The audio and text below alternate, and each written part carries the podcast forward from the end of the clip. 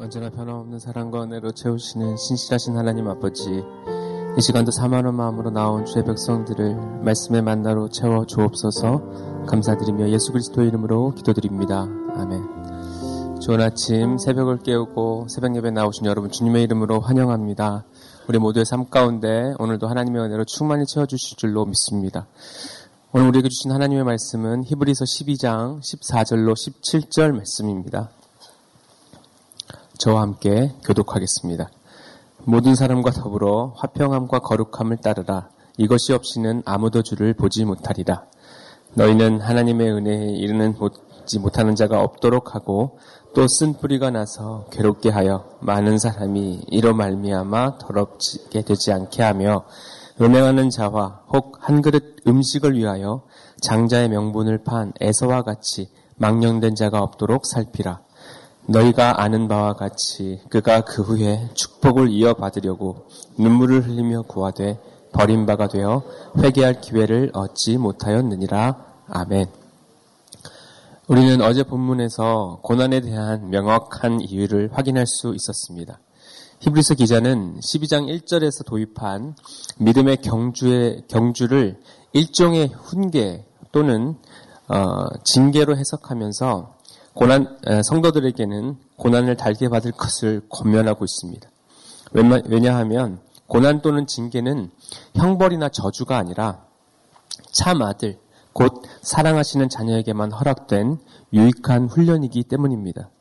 당장에는 고통스러워서 슬퍼 보이지만 결국에는 의와 평강의 열매를 맺게 하려는 하나님의 뜻이 있기 때문이라는 것입니다.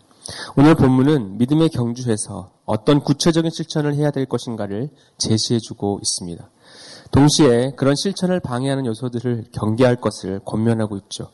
오늘, 오늘 말씀을 통해서 믿음의 경주를 하며 두 가지 실천을 붙들고 우리 안에 이 실천을 방해하는 요소들이 있다면 방해 요소들을 떨쳐버리는 귀한 시간이 되기를 바랍니다. 믿음의 경주에서 어떤 구체적인 실천을 해야 합니까? 함께 14절을 읽겠습니다. 모든 사람과 더불어 화평함과 거룩함을 따르라. 이것이 없이는 아무도 주를 보지 못하리라. 아멘. 히브리서 기자는 두 가지 실천 사항을 제시하고 있습니다. 바로 화평함과 거룩함입니다. 먼저 화평함은 모든 사람과 더불어 화목하는 것을 뜻하죠. 로마서 12장 18절 보겠습니다. 할 수 있거든 너희로서는 모든 사람과 더불어 화목하라. 아멘. 우리가 모든 사람과 더불어 화목하고 화평할 수 있는 길은 먼저 우리가 하나님과 화평하고 화목할 수 있었기 때문입니다. 우리는 죄로 인해서 하나님과 멀어진 자들입니다. 하나님과 불화했고 하나님의 진노의 대상이었습니다. 그런데 예수 그리스도께서 십자가에서 우리를 위해 대신 죽으심으로 말미암아 우리와 하나님이 화목하게 되었고 화평을 이루게 된 것이죠. 이 은혜를 받은 자로서 우리는 모든 사람과 더불어 화평해야 하는 것입니다. Freedom is not free라는 말이 있죠. 자유는 공짜가 아니라는 말입니다. 화평도 공짜로 이루어지지 않았습니다. 하나님의 화평에는 예수 그리스도의 십자가의 희생이 필요했습니다. 마찬가지로 우리가 모든 사람과 더불어 화평하기 위해서는 역시 우리의 희생이 필요한 것이죠. 인간 관계에 있어서는 또한 관용이 필요한 것입니다. 그럴 수 있다. 아, 라고 하면서 너그럽게 이해해주는 그러한 마음이 관용입니다. 김미경 씨의 살아있는 뜨거움이라는 책에 보면 김미경 씨의 부모님에 관한 이야기가 나옵니다. 아버지가 너무나 무능했다고 그래요. 어머니에게는 남편이 무능하니까 너무나 답답했던 겁니다. 얼마나 무능했느냐 하면 사업을 하는데 하는 것마다 다 망하는 거예요. 손만 대면 망하고. 그러기도 쉽지 않은데 말이죠. 그러다 보니까 주변에서 사람들이 조언을 해주더, 해주더랍니다. 그런 사람하고 못하러 사느냐고. 당장 이혼해라. 헤어져라. 라고 했답니다.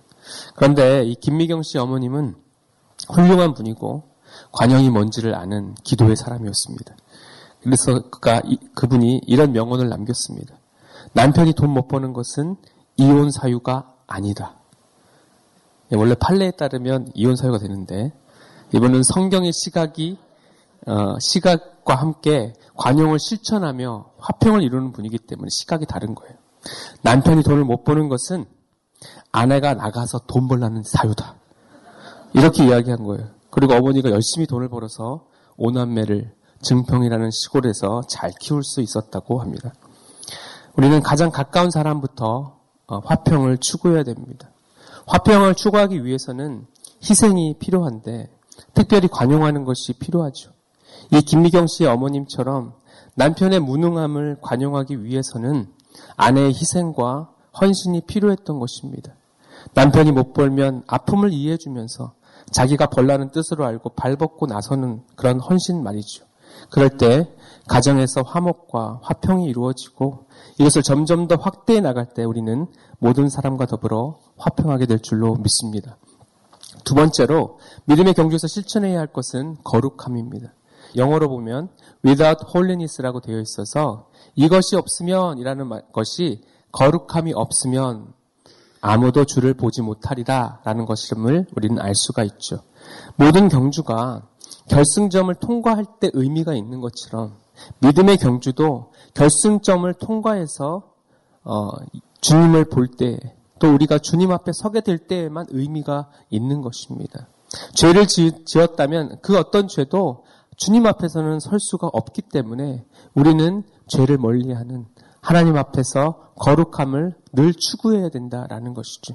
근데 이 거룩함이라는 것은 하나님의 고유한 속성입니다. 감히 인간이 따라갈 수가 없는 거예요. 인간은 사실은 근본적으로는 거룩할 수가 없습니다. 인간이 거룩해지는 유일한 길은 바로 예수 그리스도의 보혈로 덮이는 것밖에 없는 것이죠. 늘 거룩함을 추구하라 라는 말씀은 나의 공로, 나의 행위로 거룩해질 수 없음을 깨닫고 날마다 예수 그리스도의 보혈로 덮이는 삶을 살라는 것이죠. 갈라디아서 2장 20절 읽어보겠습니다. 내가 그리스도와 함께 십자가에 못 박혔나니 그런즉 이제는 내가 사는 것이 아니요 오직 내 안에 그리스도께서 사시는 것이라 이제 내가 육체 가운데 사는 것은 나를 사랑하사 나를 위하여 자기 자신을 버리신 하나님의 아들을 믿는 믿음 안에서 사는 것이라 아멘. 나는 십자가에서 예수님과 함께 완전히 죽고 부활하신 예수께서 나를 움직이시고 이끌어 가시는 삶으로 나를 내어 드릴 때 우리는 거룩한 삶을 살게 되는 것이죠.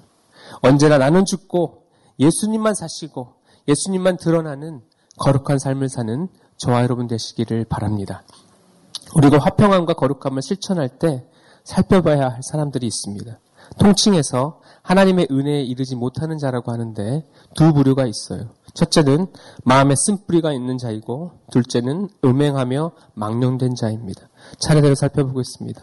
자, 하나님의 은혜에 이르지 못하는 자는 첫째로 아, 마음에 쓴뿌리가 있는 자입니다. 함께 15절을 읽겠습니다. 너희는 하나님의 은혜에 이르지 못하는 자가 없도록 하고 또 쓴뿌리가 나서 괴롭게 하여 많은 사람이 이로 말미암아 더럽게 되지 않게 하며 하나님의 은혜에 이르지 못한다는 말은 인내하지 않고 끝까지 믿음의 경주를 마치지 못한 자들을 말합니다. 여기서 쓴뿌리가 난 자들은 신명기 29장 18절에 나와 있는데요. 같이 한번 읽어보겠습니다. 너희 중에 남자나 여자나 가족이나 집하나 오늘 그 마음이 우리 하나님 여호와를 떠나서 그 모든 민족의 신들에게 가서 섬길까 염려하며 독초와 쑥의 뿌리가 너희 중에 생겨서 쓴 뿌리는 언제 생기느냐 하면 그 마음이 하나님을 떠날 때 생긴다는 거예요. 하나님 이외에 다른 신들을 섬길 때 독초와 쓴 쑥의 뿌리, 즉 쓴 뿌리가 생긴다는 것입니다. 히브리서 기자의 수신자들의 상황을 대입해 본다면 예수 그리스도를 떠나서 유대고라, 유대교로 되돌아가고자 하는 마음을 가지고 다른 사람들에게 같이 유대교로 돌아가자라고 하는 사람들을 말하는 것입니다. 하나님의 은혜에 이르지 못하는 자들 중에 먼저 마음에 쓴뿌리가 있는 사람은 자기만 괴로운 것이 아니라 어, 다른 사람도 괴롭게 하고 다른 사람을 더럽게 하는 데 쓰임 받게 되는 거죠. 다시 말해서 전염병과 같이 자기도 죽고 남도 같은 병에 걸려서 죽게 하는 자들이다라는 것입니다. 초대교회 때 아나니아와 사피라 사건이 일어났었습니다. 왜 부흥의 현장 속에서 아나니아와 사피라가 죽게 되었냐라는 거예요. 그것은 이들이 온전한 헌신을 하지 않으면서 칭송과 명성을 얻고자 했기 때문에 그렇습니다. 바나바라는 사람이 원래는 요셉이라는 사람이었죠. 자기 전 재산을 다 팔아서 사도 앞에 두었습니다. 그리고 그에게 또 사도들이 너무나 감동을 받아서 별명까지 지어줬죠. 바나바라고. 위로의 아들이라고. 그래서 이 아나니아와 삽비라도 바나바와 같은 명성은 얻고 싶었는데 전 재산을 바치는 거는 아깝고 그래서 일부를 숨기고 일부만 가지고 온 그러한 어, 자들이었죠. 그래서 이들 마음 안에 하나님 중심이 아니라 어, 자기의 명예를 높이고자 하는 자기 자신을 욕망하는 그러한 쓴뿌리가 자라고 있었던 것이죠. 여기서 이들의 이들 안에 일어났던 쓴뿌리가 뽑히지 않았다고 한다면 초대교회 부흥은 다음으로 미루어져야 됐을지도 모릅니다. 왜냐하면 아나니아와 삽비라로 시작된 쓴뿌리가 초대교회 전체를 더럽힐 수가 있기 때문에 그렇습니다. 쓴뿌리는 언제 생긴다고 그랬죠? 하나님에 대한 마음이 떠날 때 쓴뿌리가 자라요. 하나님 중심이 아니라 나 중심이 되고 자기의 편의와 자기의 유익을 구하기 위해서 하나님을 이용하려고 할 때 그때 쓴뿌리가 자라서 자기뿐만 아니라 공동체 전체를 어렵게 만들 수 있는 것입니다. 쓴 뿌리가 혹시 우리 안에 자라고 있다면 그 뿌리가 뽑혀지고 흔적까지 성령의 불로 태워지기를 바랍니다. 하나님 은혜에 이르지 못하는 자는 둘째로 음행하며 하늘의 축복을 가볍게 여기는 망령된 자죠. 함께 16절을 읽겠습니다. 음행하는 자와 혹 한 그릇 음식을 위하여 장자의 명분을 판 에서와 같이 망령된 자가 없도록 살피라. 학자들 중에는 음행하는 자와 장자의 명분을 판 자를 구분하기도 하는데 에서에게서 이 두 가지 요소가 다 일어나기 때문에 연결을 해도 무방하다고 생각합니다. 자, 음행한다는 것은 무슨 뜻입니까? 육신의 만족을 위해서 성적인 범죄를 저지르는 것이죠. 에서는 집안의 전통을 무시하고 자기가 원하는 이방 사람과 결혼을 했습니다. 창세기 26장에 보니까 해쪽 속의 여인 두 명을 아내로 맞았습니다. 그 결과 에서는 동족 중에서 결혼하는 전통을 깨고 또 하나님을 믿는 사람과 결혼해야 된다는 원칙을 자기의 육신의 욕망을 따라서 깨버린 것입니다. 그래서 그것이 이삭과 리브가의 마음에 근심이 되었다고 성경은 기록하고 있죠. 야곱이 바단 아람으로 떠난 뒤에도 자신의 두 명의 부인이 부모에게 기쁨이 되지 않는다고 생각하니까 이스마엘의 딸을 아내로 삼기도 하였습니다. 사랑하는 성도 여러분, 믿음은 선택이에요. 선택을 보면 그 사람의 믿음을 알 수가 있어요. 에서는 지금 믿음의 선택이 아니라 욕망의 선택을 한 사람이죠. 우리도 교회 출석 잘하고 사역하고 그러면 믿음 줄, 좋은 줄로 알지만 진짜 믿음은 그 사람의 선택에서 나오는 겁니다. 그가 내린 결정이 결정적인 선택이 선택이 믿음에서 나왔는가 아니면 자기의 욕심에서 나왔는가에 대한 것을 보면 알 수 있다라는 것이죠. 히브리서 기자는 이렇게 욕망을 따라 선택을 한 에서의 예를 통해서 핍박을 피해서 기독교 신앙을 떠나는 것은 영적인 음행에 해당, 음행에 해당된다는 것을 암시적으로 경고하고 있는 것입니다.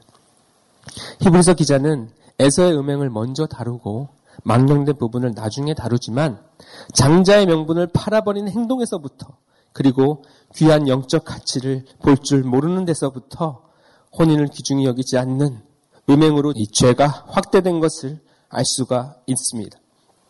그렇다면 에서는 왜 하늘의 가치를 가볍게 여기고 장자의 명분을 팔아버렸을까요? 우리 창세기 25장 31절로 34절을 읽어보겠습니다. 시작. 야곱이 이르되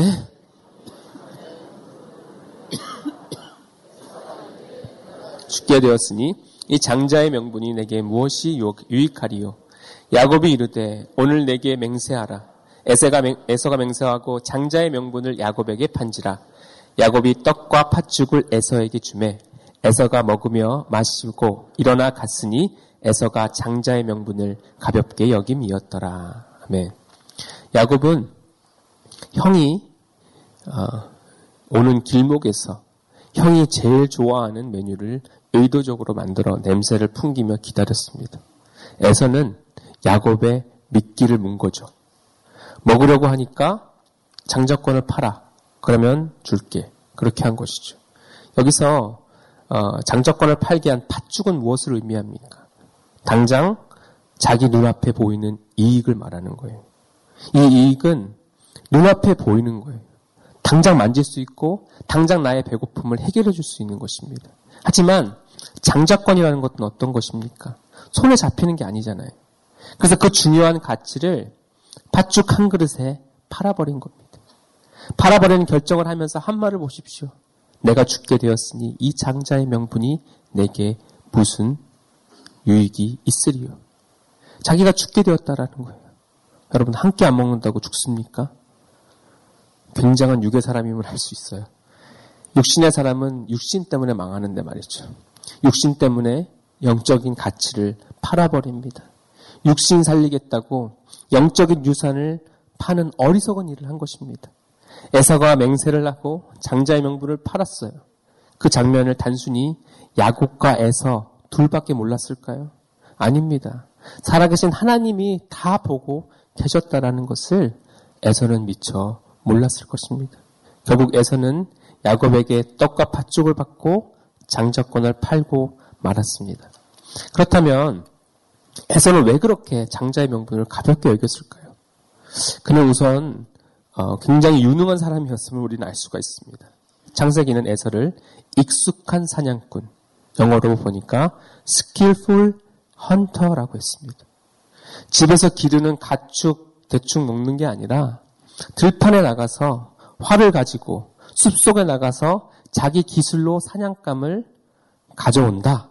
이런 정말 도전 정신이 있고 모험이 있는 남성다운 야성을 가진 그러한 사람이었죠.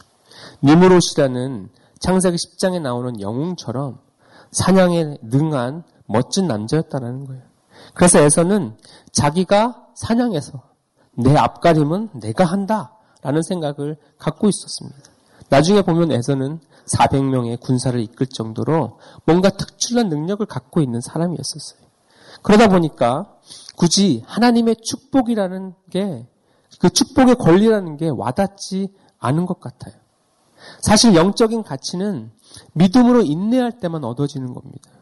본인이 갈급함과 사모함이 없으니까 믿음이라는 것이 너무 멀리 있는 것처럼 느껴지고 그냥 추상적인 것으로 보이는 거예요. 에서는 지극히 현실적인 사람이었던 거예요. 자신의 유능함 때문에 아쉬움이 별로 없으니까 장자권을 가볍게 여겼던 것입니다. 한국 부모들이 아이들에게 교육하는 내용이 뭐죠? 너도 애서같이 유능한 사람이 되어라. 라는 것 아니겠어요? 남에게 꿀리지 말아야 된다. 능력 갖춰야 된다. 그리고 애서처럼 성실하게, 어? 열심히 뛰어야 된다. 그런데 그런 능력과 성실성을 갖추고 아버지의 총애까지 입은 상남자 에서가 실패했다는 것에 우리는 주목해야 되는 거예요. 우리가 자녀들에게 제일 중요한 것은 유능함, 성실함 이전에 필요한 것이 무엇입니까? 그것은 신앙이라는 것이죠. 신앙 대신에 세상적인 유능함을 물려주게 되면 애석골 난다라는 것입니다. 하늘의 가치를 귀하게 여길 줄 아는 자녀들로 길러야 됩니다. 예배라면 목숨을 걸고 드리고 은혜의 자리라면 빠지지 않는 그런 믿음의 유산을 물려주면 그 하늘의 가치가 결국 우리의 자녀와 우리의 삶도 풍성하게 인도해 줄 줄로 믿습니다. 에서가 우리에게 주는 교훈이 있어요. 우리 중에도 이런 에서 같은 생각을 할 수 있습니다. 예수 믿으면 뭔가 내 손에 잡히는 것이 있어야 된다. 자기의 인내심의 한계 내에서 내가 원하는 것을 채워 주어야 신앙생활하는 게 의미가 있고 재미가 있다 이렇게 보는 거예요. 그런데 그 신앙이라는 것이 지금 나에게 있는 지금 배고픈 이 문제를 해결해 줄 수 없다면 그런 영적인 유산이라는 것은 의미가 없다라고 보는 거예요. 그러니 헐값이라고 하더라도 당장 내 눈앞에 있는 보이는 현물로 바꾸려고 하는 거죠. 특별히 이런 사람들 중에는 익숙한 사냥꾼 에서처럼 유능한 사람들이 많습니다. 이 땅에서 아쉬울 것이 없는 거예요. 굳이 예수를 믿을 필요성을 못 느끼는 것입니다. 그런 자들이 바로 에서와 같은 자들인데 그들은 이렇게 후회하게 될 겁니다. 17절을 읽겠습니다. 너희가 아는 바와 같이 그가 그 후에 축복을 이어받으려고 눈물을 흘리며 구하되 버림바가 되어 회개할 기회를 얻지 못하였느니라. 아멘. 축복을 이어받으려고 눈물을 흘렸다고 했습니다. 눈물을 흘리고 후회하면 뭐합니까? 회개할 기회, 여기서는 회복할 기회를 말하는데 그 기회가 오지 않았다는 거예요. 영적인 가치를 무시하고 가볍게 여겨서 한 그릇 음식으로 팔아버린 사람의 쓰디쓴 결말이죠. 만약 에서가 영적인 가치를 알고 신실한 믿음을 붙잡았다면 어쩌면 아브라함의 하나님, 이삭의 하나님, 에서의 하나님이 될 수 있지 않았을까요? 하지만 영적인 축복을 팔아버리면서 믿음의 족장의 계보에서 낙오되었고 메시아의 계보에도 오르지 못하는 안타까운 결말을 보게 되는 것입니다. 사랑하는 성도 여러분, 잠언 8장 17절 볼까요? 시작. 나를 사랑하는 자들이 나의 사랑을 입으며 나를 간절히 찾는 자가 나를 만날 것이니라. 아멘. 영적인 가치를 소중하게 여기고 하나님을 사랑하고 하나님을 간절히 찾는 저와 여러분 되시기를 바랍니다. 말씀을 정리합니다. 은혜에서 떨어지지 않기 위해서 에서와 같이 한 그릇 음식에 장자권을 팔아먹는 망령된 요소와 음행하는 요소가 없기를 바랍니다. 은혜에서 떨어지지 않기 위해서 또한 마음의 쓴뿌리가 뽑혀지기를 바랍니다. 믿음의 경주를 하기 위해 모든 사람과 화평하기를 바랍니다. 관영하고 희생하십시오. 특별히 거룩에 힘쓰시기를 바랍니다. 예수의 보혈의 피로 날마다 덮이고 나는 죽고 예수만 사는 거룩한 삶을 사는 저와 여러분 되시기를 바랍니다. 기도하겠습니다. 사랑과 은혜가 풍성하신 좋으신 하나님 아버지, 매일의 삶을 통해 화평함과 거룩함을 나타내게 하여 주시옵소서. 믿음의 경주에 들어서면서 모든 사람들과 화목하고 화평할 수 있도록 희생하고 관용하는 마음을 허락하여 주시옵소서. 날마다 예수님의 보혈로 덮어주셔서 늘 거룩함을 따르게 하여 주시고 날마다 나는 죽고 예수만 사는 삶이 되게 하여 주시옵소서. 우리 안에 마음의 쓴뿌리가 자라지 않도록 날마다 기도로 쓴뿌리들을 뽑기를 원합니다. 뽑히지 않는 것들은 성령의 불로 그 근원까지 태워 주시옵소서. 에서와 같이 망년된 자가 되지 않기를 원합니다.